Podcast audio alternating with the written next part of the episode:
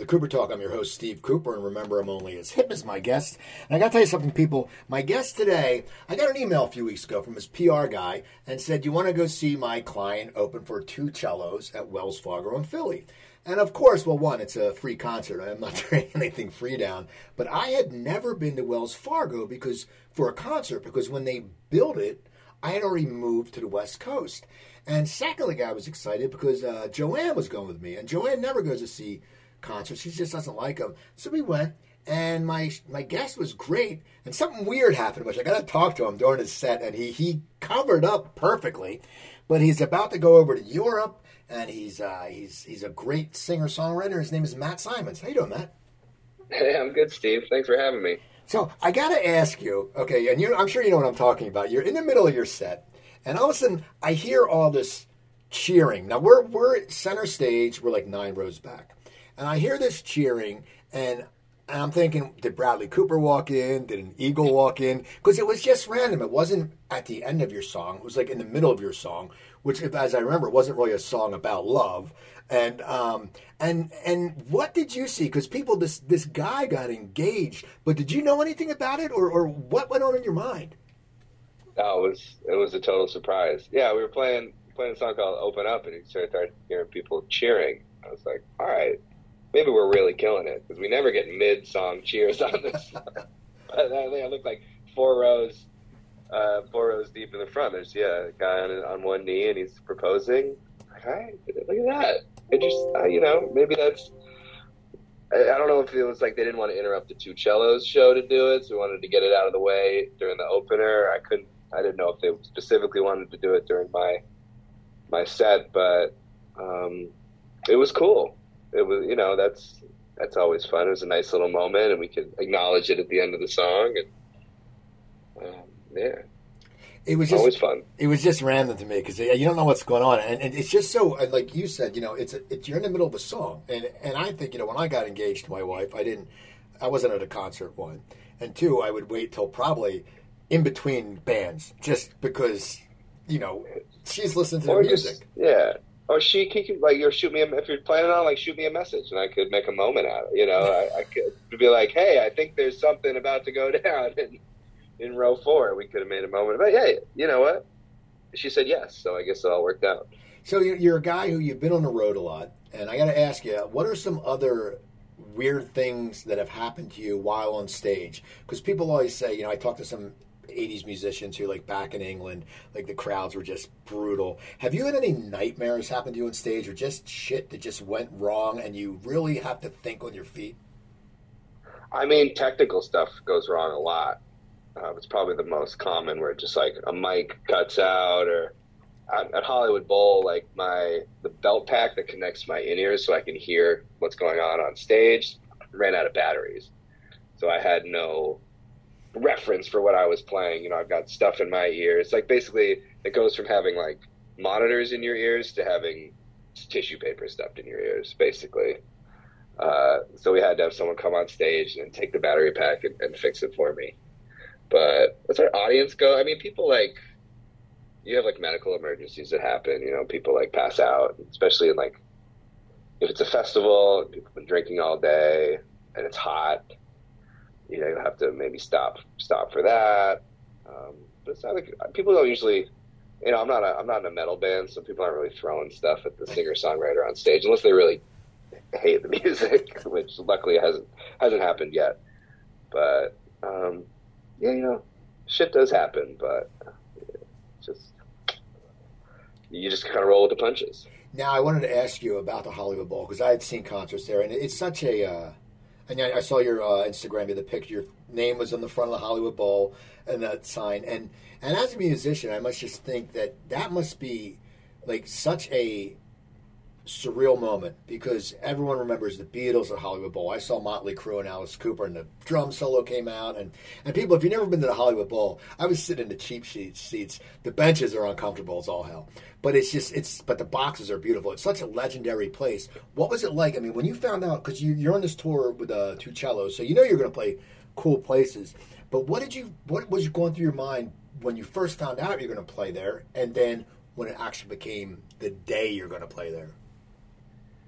I mean, this whole yeah this this whole tour, you know, getting to roll into to Philly and play Wells Fargo, to, to roll into Brooklyn where I used to live and be playing Barclays Center, and L.A. where where I live and playing Hollywood Bowl. Like, I, I wouldn't say I'd given up on playing those places, but since so much of my audience is in Europe, I really never expected it to happen in the states because I've, I've played shows that are that are this big over in you know in Netherlands and in Germany and, and stuff like that. But like to have it happen in America was was really special. And Hollywood Bowl specifically, you know, my mom's mom, my grandmother used to sing at the Hollywood Bowl. She was in choirs.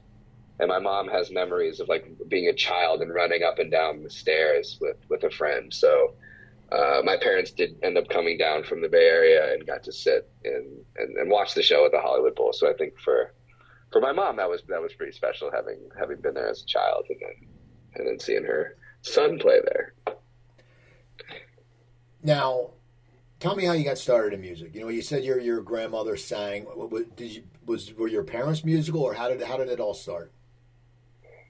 So my my dad has a bit a love for music, and my mom has a lot of music in her in her blood. I mean, her yeah, her parents were opera singers, which sometimes would influence your you know maybe would influence your child to be a musician, but I think it made her run hundred miles in the opposite direction from music. I think it was it wasn't necessarily. And Sometimes it just skips a generation, you know. Um, but I started playing piano when I was really young, and um, still you start playing classical music and, and stuff like that. I I didn't love I didn't love classical music, so I switched to jazz when I was about what twelve, playing saxophone, and that kind of carried me through all all through college. Where I got a, a jazz performance degree at um, SUNY Purchase up in White Plains in New York, um, and I always did pop music on the side. And then when I was about 20, 21, I decided I was going to finally start recording the songs that I had been re- had been writing.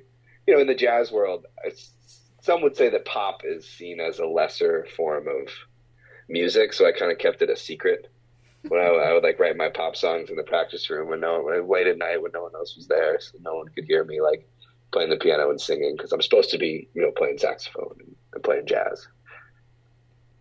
Now, what, where were you finding the writing from? Because I always think, you know, when you when you have people who are you know, write when they're younger. It, it's different than when you write when you're older. I know now you're married, I believe, when you have children, so I'm sure when you write is differently. But but when you're a kid, I mean, I always think, you know, and it amazes me because you know, some see some of these bands who became, you know, they become so young they they, they hit it, and I'm like. What are they writing about? Like, what were you writing about when you were young? They, would you wake up and go, "Oh, Susie just broke my heart," or I mean, what would what would you? Where would it come from? It's funny. I feel like uh, it's a little bit youth uh, being wasted on the young where like I have the experiences of you know are so feelings are so much more intense and the experiences are so fresh of brand new heartbreak but I didn't necessarily have the writing skills to be able to get those messages across. And now that I've written so many songs um, I'm having to access those earlier feelings that I had where I didn't really have the, the skill to make the I don't know the really great song. I feel like if you're if you've got a, a very young person that's incredibly technically sav- savvy and they also are having fresh heartbreak youthful experiences, that's like the magic combo for for great writing. Now, what's your writing process these days? I mean, like when you sit there, does it just come to you and you write, or do you actually make yourself sit down and write? Because you seem to have a lot, as you said, you write a lot of songs. What's do you have a certain process, or you just wing it? You know, my my favorite process is to come up with the idea for the song first. I feel like if you can have, it doesn't even have to be a melody. It doesn't even have to be lyric idea necessarily. It's just like today, I want to write about X. I want to write about, you know, this this thing. I want to write about. Um, you know, I, I had a song called "Not Falling Apart" that I played during the set, and I came into that session be like, I want to write a song where every line is a lie where you know it's like sort of not it's not sarcastic. You're just like you're lying to yourself, and that that was the idea for that day. So then it becomes a lot easier to just sort of sit down as opposed to starting completely cold. So back to when you started out. So you, you get there, you go to school for music, and then you start recording. Now, how does your career? How do you get that first album out? What was was it an easy process for you, or because now it seems like you can record easier, but there's not a lot of people are buying albums. I mean, it's something I come from a generation where I was like all about you know feeling that album, looking at it, the songs. Now, if you want to hear a song, you can just go, "Oh, I could buy it for ninety nine cents," or uh, you know. But how did you get get to that record deal? So I, my last year of school, I I decided it would be a good idea to use the free studio that we have on campus. Because once I graduate, studios are going to cost thousands of dollars a day, which I didn't have. So I teamed up with a, a buddy of mine that was in the, the production studio production department, and he kind of produced a small EP, which I've since scrubbed from the internet. It didn't uh, age as well as I would have liked necessarily, but it got it kind of got my foot in the door. Um, and then once that was made, I you know I self released just on on iTunes, which I think was really the only one of the only services at that point. They didn't even there weren't streaming services yet. It was 2009, so Spotify didn't exist. Um, and I then started using uh, Facebook ads, which were kind of brand new at the time. No one was really using them. It was long before the time that uh, you know they were being used to destroy democracy. um, but uh, the I would just like put out ads for about I would spend about a dollar a day, and it would say, you know, oh, you like Jason Mraz? Then like check out this guy who's not Jason Mraz. Uh, you like John Mayer? You know, come come listen to this album. And I and it ended up being a really cheap way to gain audience on the internet because no one was doing it at the time. They were not like ads are really cheap. Gaining now, it, it's so expensive, and it's all algorithm and big. Everyone's you know all the massive companies are involved in it, so you can't really break. It'd be difficult to break through that way, but at the time, you know, I, I got probably about 10,000 Facebook fans and, and, relatively quickly and relatively cheaply. So how do you translate that into business? Because you know, everyone says the numbers, you know, where do you, where do you go with that? Because if you come in and you have 10,000 fans, that's a hell of a lot. I mean, that, that's, that's a good following. I know now you have like over 300,000 YouTube followers, but I mean, at that time, as you said, it's new. The advertisements are new, which the algorithms bother me. I mean, I, I, was I get stuff from L.A. still, and I, was, I, see like a great Mexican brush. I'm like, oh, this is great. I go, the hell, it's in it's in North Hollywood. You know, it's like I'm back here, and they just have that pat pattern. But what did you do once you had the ten thousand? Was that a, an asset to you? It's funny. It was an asset, but only because there was one woman who clicked on an ad. She's from the Netherlands and she was a writer on a big, the biggest primetime Dutch soap opera. And when I released my first full length album, she recommended that one of my songs be used in like the big pivotal emotional moment of the show. And you know, the next day, the next day after that, the song went viral, and I went from not really having a career to having having one in that like one day it's amazing because I remember, you know, back like when Family Ties, Billy Vera's at this moment became huge, and all of a sudden he just blew up. So you probably just blew up in the Netherlands because of big show. So now, when you blow up in the Netherlands, did they call you and say, "We want you to come over and tour"? I mean, I, it's just amazing because how someone becomes big in the Netherlands. You don't think you think maybe Canada or or England, but the Netherlands. What was? I want to hear the process of after that song becomes viral. Are people calling you, or what happens? Yeah, you know, I, I woke up to a message in my inbox from um, a guy at Sony Music, the label, in but specifically for the, the Netherlands, and he wanted to, you know, he saw the song was, you know, had just blown up on iTunes and was getting a lot of buzz. Radio stations were starting to play the song, and they wanted to sign me from from there on out. So I got, and then I had a booking uh, a booking agent you know, I'd played, I've toured America and even played in a little bit in the UK, and, and actually I'd been to Amsterdam before to play as well. But you know, these shows were maximum 100 people. Usually about a dozen people would show up. You know, sometimes zero people would show up. So a couple months after the the song is called "With You," um, you know, kind of took off in the Netherlands. I had a 11 show club tour through nine cities and every single show, you know, about 300 to 500 person, and they all sold out like almost instantly.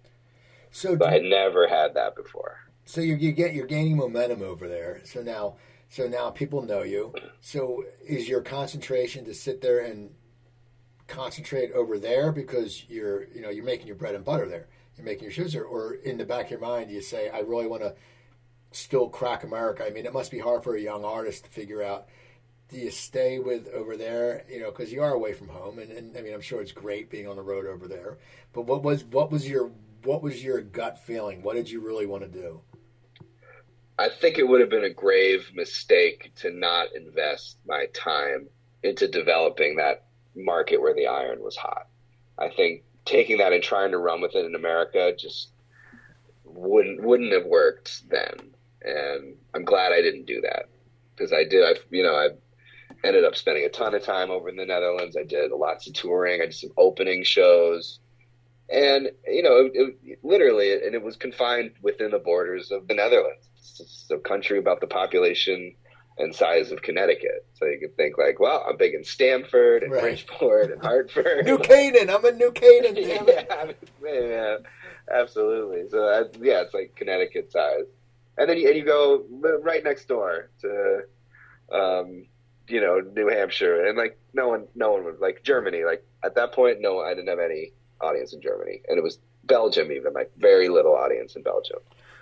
So you, it was all focused on this one country because they, they speak their own language there. Not a lot of crossover, um, and and they have a really self sustaining music industry. I, you know, I've gotten to meet a lot of very famous Dutch artists. Uh, I've gotten to know a lot of people in the music industry just in that small country, and also I feel like uh, if I were to move anywhere else in the world, it would be there. I just it feels like a second home when I go there. Even now that I go kind of all around the rest of Europe, Netherlands still feels like my strongest uh, connection.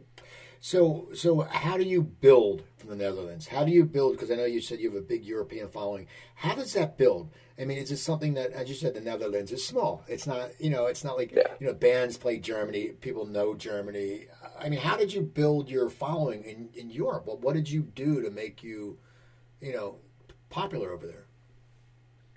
Yeah, it's it's funny. I, I released this song called "Catch and Release" in 2014, and it was instead I was still you know focused mainly on the Netherlands, and it had it was a minor radio hit in in Holland. I think it charted at number 100 on the top 100 over there. Like it didn't it didn't go crazy, but it's still like you know it got a little bit of attention in, in the Netherlands, and this was right at the onset of the tropical house movement. Like Kygo was just coming up, and there was that A Pill in Ibiza remix that Mike Posner with Seeb. Um, and I feel like there were a few people on SoundCloud that were making these like amateur tropical house remixes of Catch and Release, and I would hear them, and the ones that they were making weren't really good enough to be released, but I kind of had the idea, okay, if someone were to remix this really, really professionally and really well, I think it could be, uh, I think it could work. I think, you know, maybe it could be more radio friendly because the original is pretty quiet and pretty slow.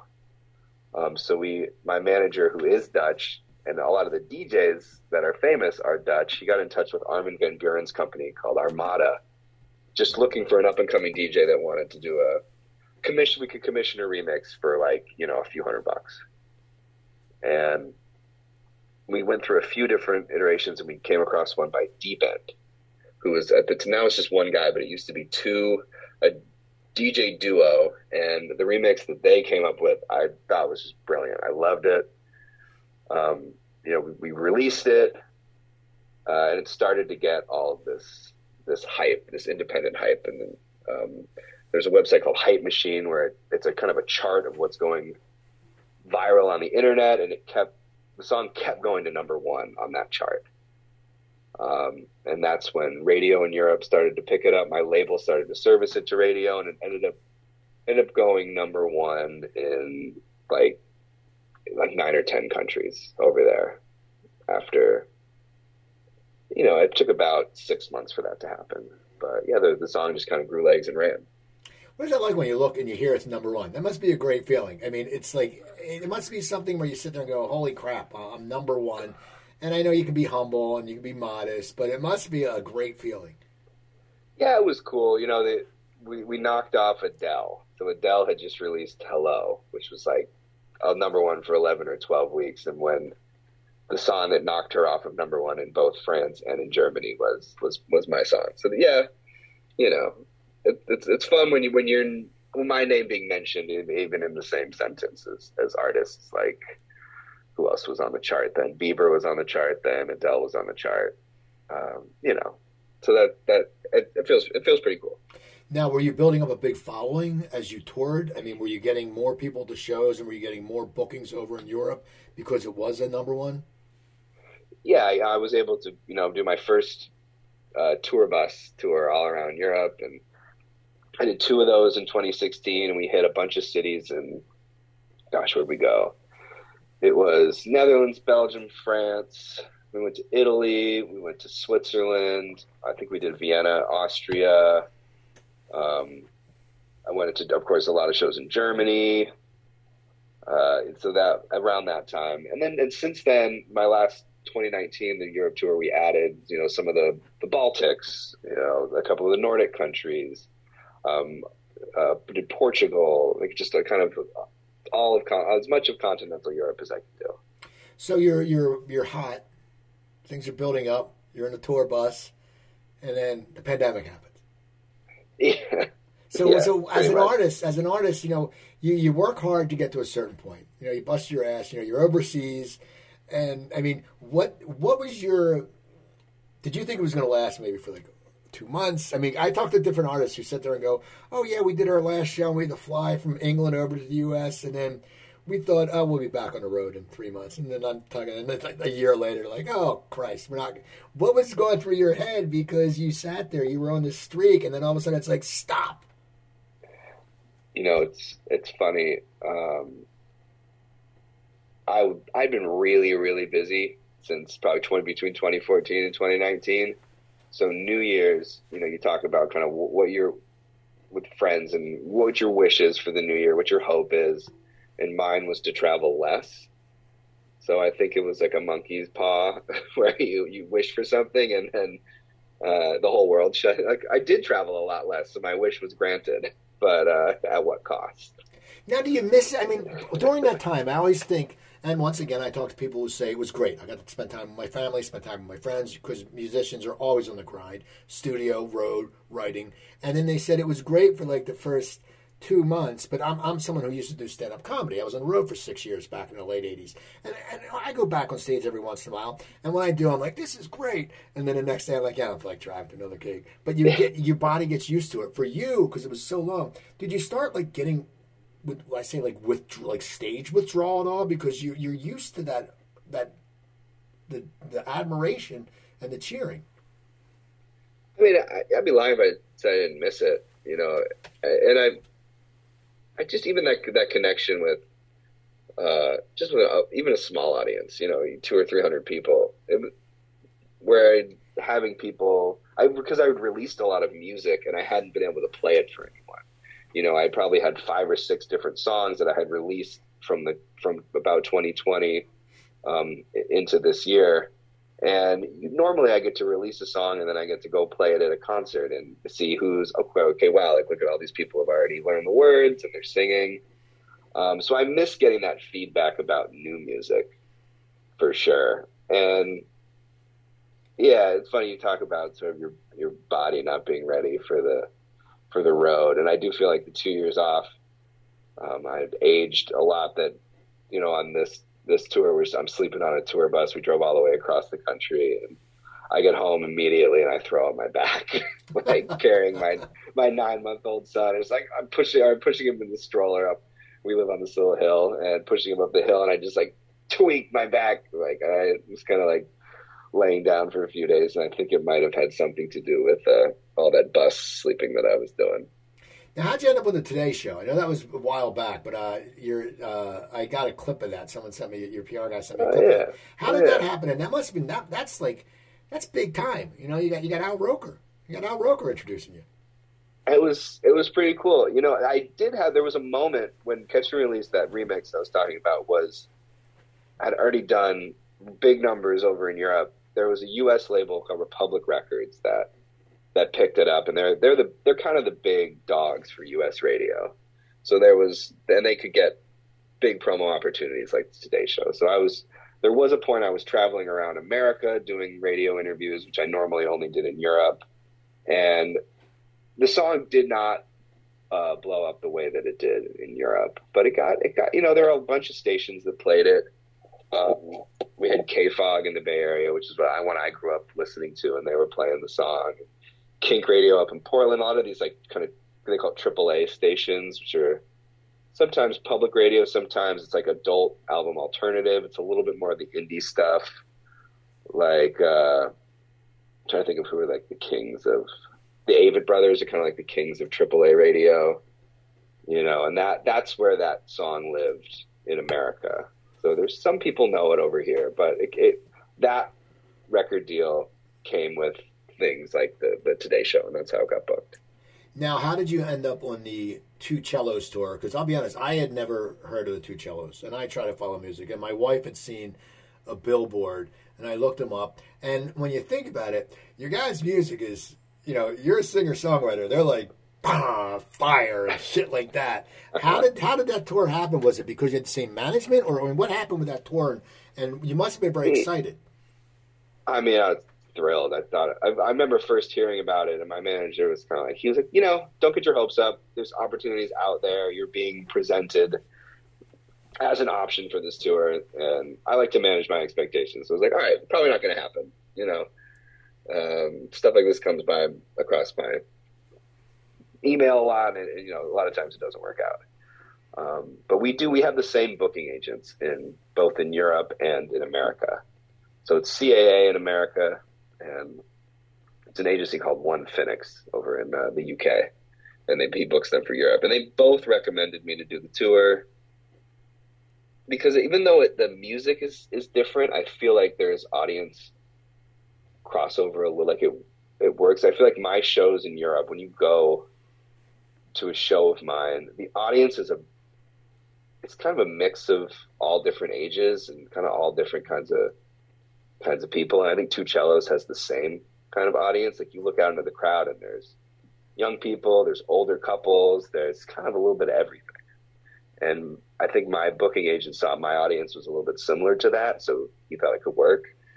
And I feel like it's worked really, really well. Like I, I don't know, it's um, the audience has been really amazing on the tour. They normally you go to a show and everyone's talking through the opener, and I don't feel like that happened. Well, in Philly, I feel like people were listening. In Philly, the audience was very different. It was it was like I was sitting there, and you know there was like a family behind me, and then you know I'm older. Me and my wife are older, but like an older couple, and then like these dudes with like big beards that look like bikers. And I'm gonna be honest, during your set, nobody talked because I'm one of those people because I know a lot of musicians and it pisses me off. Like if I was at a concert one time and these people wouldn't shut up, and my buddy was like, "Would you shut up?" Because it's so it's so um, disrespectful because you're an artist.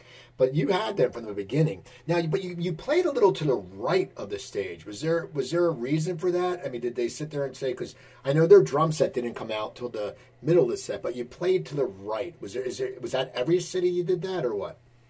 Yeah, that's every. It's it's really just a setup thing. I, you know, they only have so much time to uh, set up the stage in between the set. So I think you know they've got the positioning exactly right on that stage. They've got you know the cellos all set up right in the center. And I just think they did like they don't really want to be moving everything around in between the sets. And there's it's such a big stage that there is plenty of space for us to be off to the side. Um, I, I remember at the beginning thinking like, oh no, how's this going to go? But I kind of feel like it was, it's fine. Like I don't know. I don't know how it was as an audience member, but oh, it, it wasn't too dis- too distracting. Yeah. Now, now, do you play the same set every night, or are you mixing it up because you have a certain amount of time? What what has your been your course of action been, and do they care if you mix it up? I could mix it. I'm, you know, I'm going to have to mix it up a little bit more in Europe. I played this one. I played the same set every night. It just felt, especially because we're just getting back on the road, and also the, this audience doesn't know my music yet, so I don't. It's not like my, my shows. If I throw in a little a B side or you know something from one of the earlier records, that could be exciting for the audience. the audience is on this tour, I wouldn't even know it. So I thought it was better just let's play the same thing every night. Let's get it really, really tight, and then we go over to Europe. You know, when I we play in Amsterdam, I'm gonna I'm gonna play that song with you. That's only a hit in the Netherlands, and I don't play that song on the rest of the tour because no one else and the other countries don't know it. But that's my biggest song in in the Netherlands, so I got to play that one. So we'll, we'll, we'll switch it up a little bit overseas. Now, tell me about your new single. You have a great website, people. The website's mattsimonsmusic.com, and, and you have a, it says Thanks. it's uh, I C Y M I. What does that mean? I mean, I know it's there's an acronym for acronyms everywhere. Tell me about the new single. Yeah, new single is called "In Case You Missed It," and you know that's a little I see I see why am I is like the internet uh, way way of writing it. And I wrote that song. Actually, that's one of the few I wrote during the pandemic. And I wrote it with my my good buddy, who actually was the guitar player in my band, who you saw. We we did the boxer together, and Chris and I, Chris Sims, Chris Ayer, and I wrote that song. We, you know, just kind of writing about that in the beginning of a relationship. This again is referencing, you know, I'm married now, so we're trying to dig in. He's married as well, so we're trying to dig into our our pasts and that you know that time in a relationship at the beginning where you're kind of trying to find the balance of how eager you need to be when responding. You know, it needs to be somewhere between over texting and ghosting. Like there's a there's a spectrum in there, and you kind of got to find the balance. And, um, you know, so it's it's kind of about that. You, you, you're telling the other person like, hey, if you you know you want to make this a if you really want to do this thing, then I suggest you should uh, maybe write me back when you when you get messages and don't leave me hanging here. Now, now you know you're. You said you're a father. You have a nine month old. Um, how has that changed your writing? Has it changed your writing? Because now it's you're a, you're a completely. I don't. I've never had kids, but I know my friends who have kids. They're completely different. You know, and, and it's something that. and you're on a road and you miss your kids. If they're not, you know, how it has. Are you starting to incorporate that in your writing yet, or are you going to wait till he gets a little older, or what's your thought process on that? You know, I do it. I do one song on the new album um, that's coming out when the album releases. Uh, it's called "Always Have My Love," and I wrote it right before he was born. Um, you know, just saying that, you know, through through whatever happens, I'll always be there for him, and I haven't even met him yet. So, you know, we'll see. My, my writing, I feel like, is emotional enough. I don't necessarily need all that extra emotion in there, but I definitely feel for the first few months at least, you know, you, you're such a sleep deprived, sleep deprived, but also just emotional wreck. And um, but I haven't I haven't written that much since he was born, so I guess it remains to be seen how it's going to change my writing. Now, how did you choose to play the boxer? Are you a big Simon and Garfunkel fan, or what? You know, what was that? I mean, yeah, I think Paul Simon, one of the greatest, if not the greatest songwriter, uh, like of all time.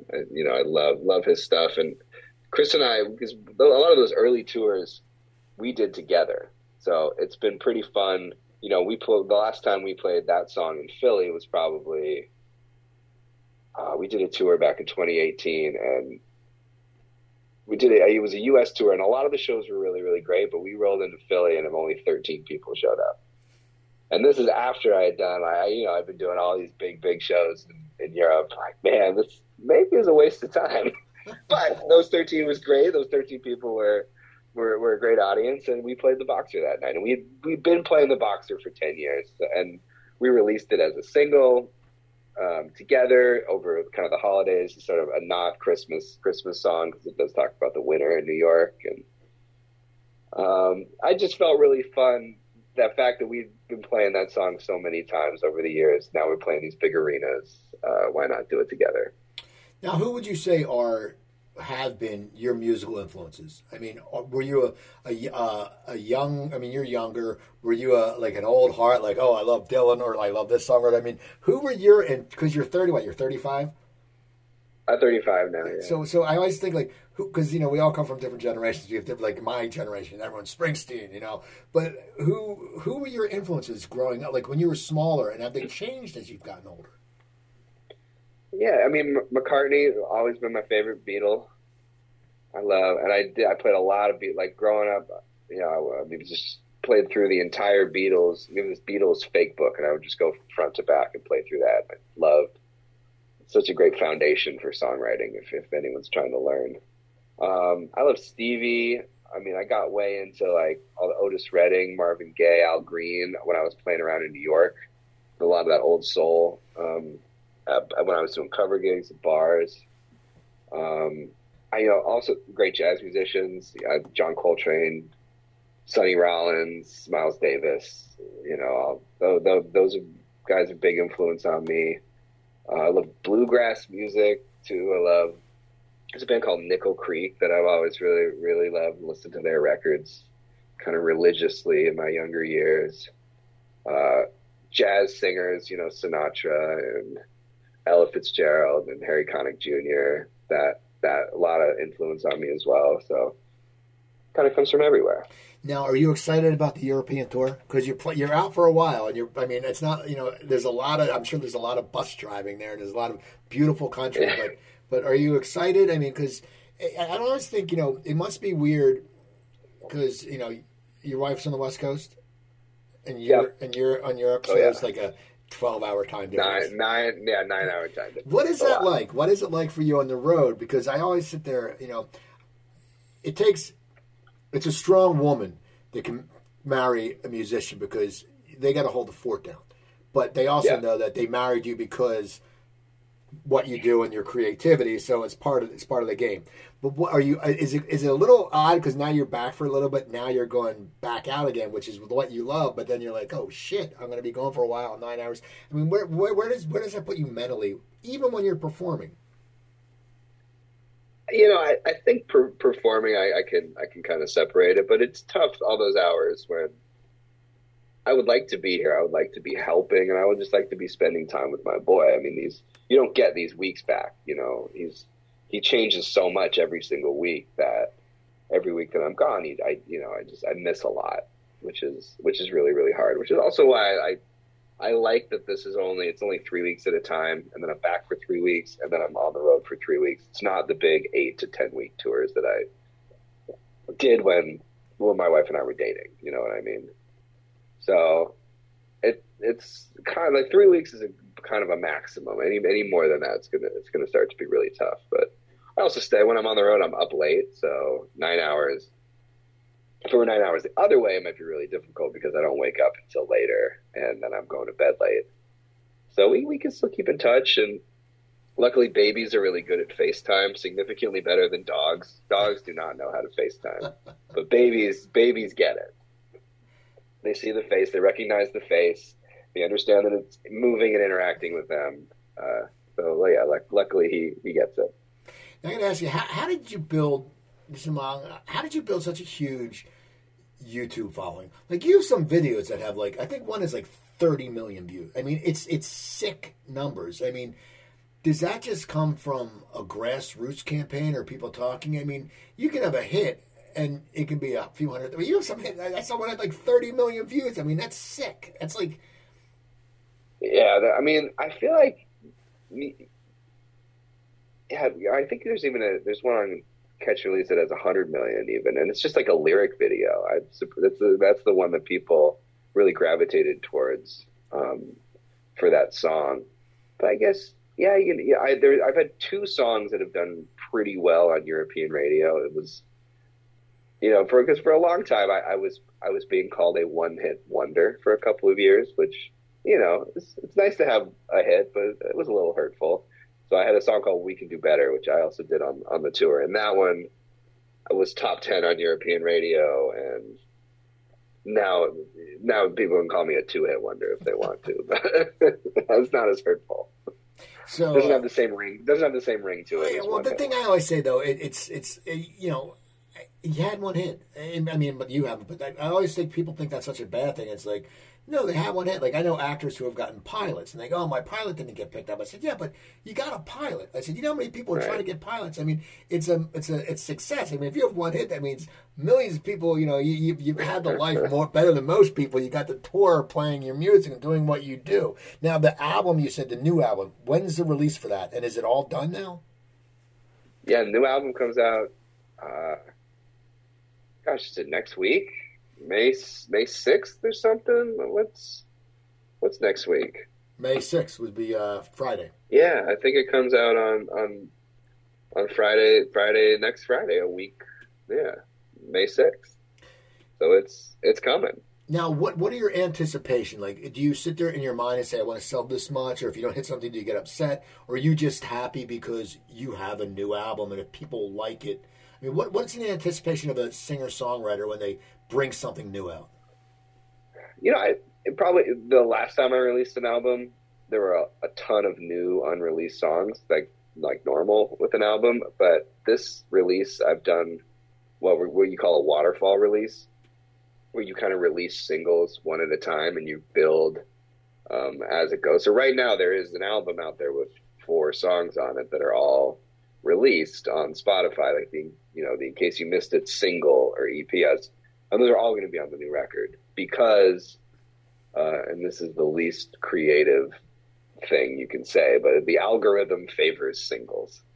You know, it used to be that an album was the beginning of a release cycle where you put out the album and it's got a single on it, and then you release more songs off of that album as singles. And there are a very, very select few artists that can still do that. Now, if you're you're an artist and you've got an album out, that's the end of a release cycle. You're not you're not no songs are going to be special from that album anymore. So it makes sense to release everything as a single. It shows up in people's like release radar playlists if it's a single, and you're just going to get more streams on your song and more attention to that song than if it's just sitting on an album that nobody really buys anymore. And one final question: What's what's your long plan? Where, where do you see yourself in five years? I mean, what, what what's I mean, seriously, what do you want? I mean, do you want to become a megastar, or do you like where you are? Because some people don't want to become that big superstar because their whole life changes. They never get their life back. I mean, what do you want? What does Matt Simons want? I truly believe there's a sweet spot in um, notoriety, and that's when people know your music and they know your name, but they don't know your face. So you don't want to overshoot that and get too famous. Um, but I'm also in the place now where in, in Europe, I think a lot of people know my music, but they don't know my name. So if people could, if we could get to the point right there, and then I could just stop. don't don't don't tell my label this. they would like it to go all the way, but I think this really the sweet spot is right there. And now, or once this album comes out, have you already started working on your next one? Are you going to take some time and just go on tour, or what do you? What's your? I mean, you got to sit there. You're probably churning the creative process, when you're on the road, but what's your when's the next album? Do you have any idea, or are you just like I'm not even going to think about it? I'm going to start writing, but um, I'm going to take a break. This one, these last two records, I kind of did back to back, like one in 2019 and now one in 2022. That may not feel like back to back, but I was done with the other record and I already had five or six songs from the new record. So I'm going to take maybe take some time with this one and really really sit and conceptually and artistically feel like I don't know, try and find try and find what what what am I trying to do? What am I looking for? Um, I think that's an important step to take at this point. Well, that's awesome. I want to thank you for taking the time. I really enjoyed the show, and I was, uh, and it's funny. My wife started. We both started following you on Instagram, and you post some good stuff there. And, and it, oh, I think Instagram's you. great because it gives a different side of an artist. It doesn't. You can just put a picture up and put a caption, and people find it because you know you get on Twitter and you know you can post something and you know Twitter is oh fuck you you suck. Like wait a second I just posted a picture of me on stage. And I mean you know how it is. I mean especially being in the public eye. But do you do you like posting on Instagram? Mean do you every show do you try to do it or do you try to keep a pattern? Because your fans seem to like it. Yeah Instagram's the one that you you know if even if I didn't well, wasn't an artist, I would probably still have an Instagram. The rest of them, I don't. I don't know that I would with other platforms. Um, you know, it's it's a it's it's tough because as a musician, it feels like social media is a job that nobody signed up for. You know, it's so different from creating music. It's such a different skill set being good at the internet versus being good at making music. There are some people who, who do a great job at both, and, and, it works really naturally. But I think a lot of musicians struggle with, um, okay, I've made a great product, my this music I really love and enjoy, and the only way that I'm going to get anyone to hear it is if I go viral on TikTok. Right. You know that that just seems like what's the old Mitch Hedberg joke? Being a being a comedian and then asking you to act. It's like being a chef, and then like, oh, can you farm? Right. It's just like totally. I don't like. It's just a different skill set. It's related, kind of, to being an artist, but um, it's pretty. It can be pretty soul crushing and, and, and, difficult. And I think a lot of artists are going through that right now. And now, what is your Instagram?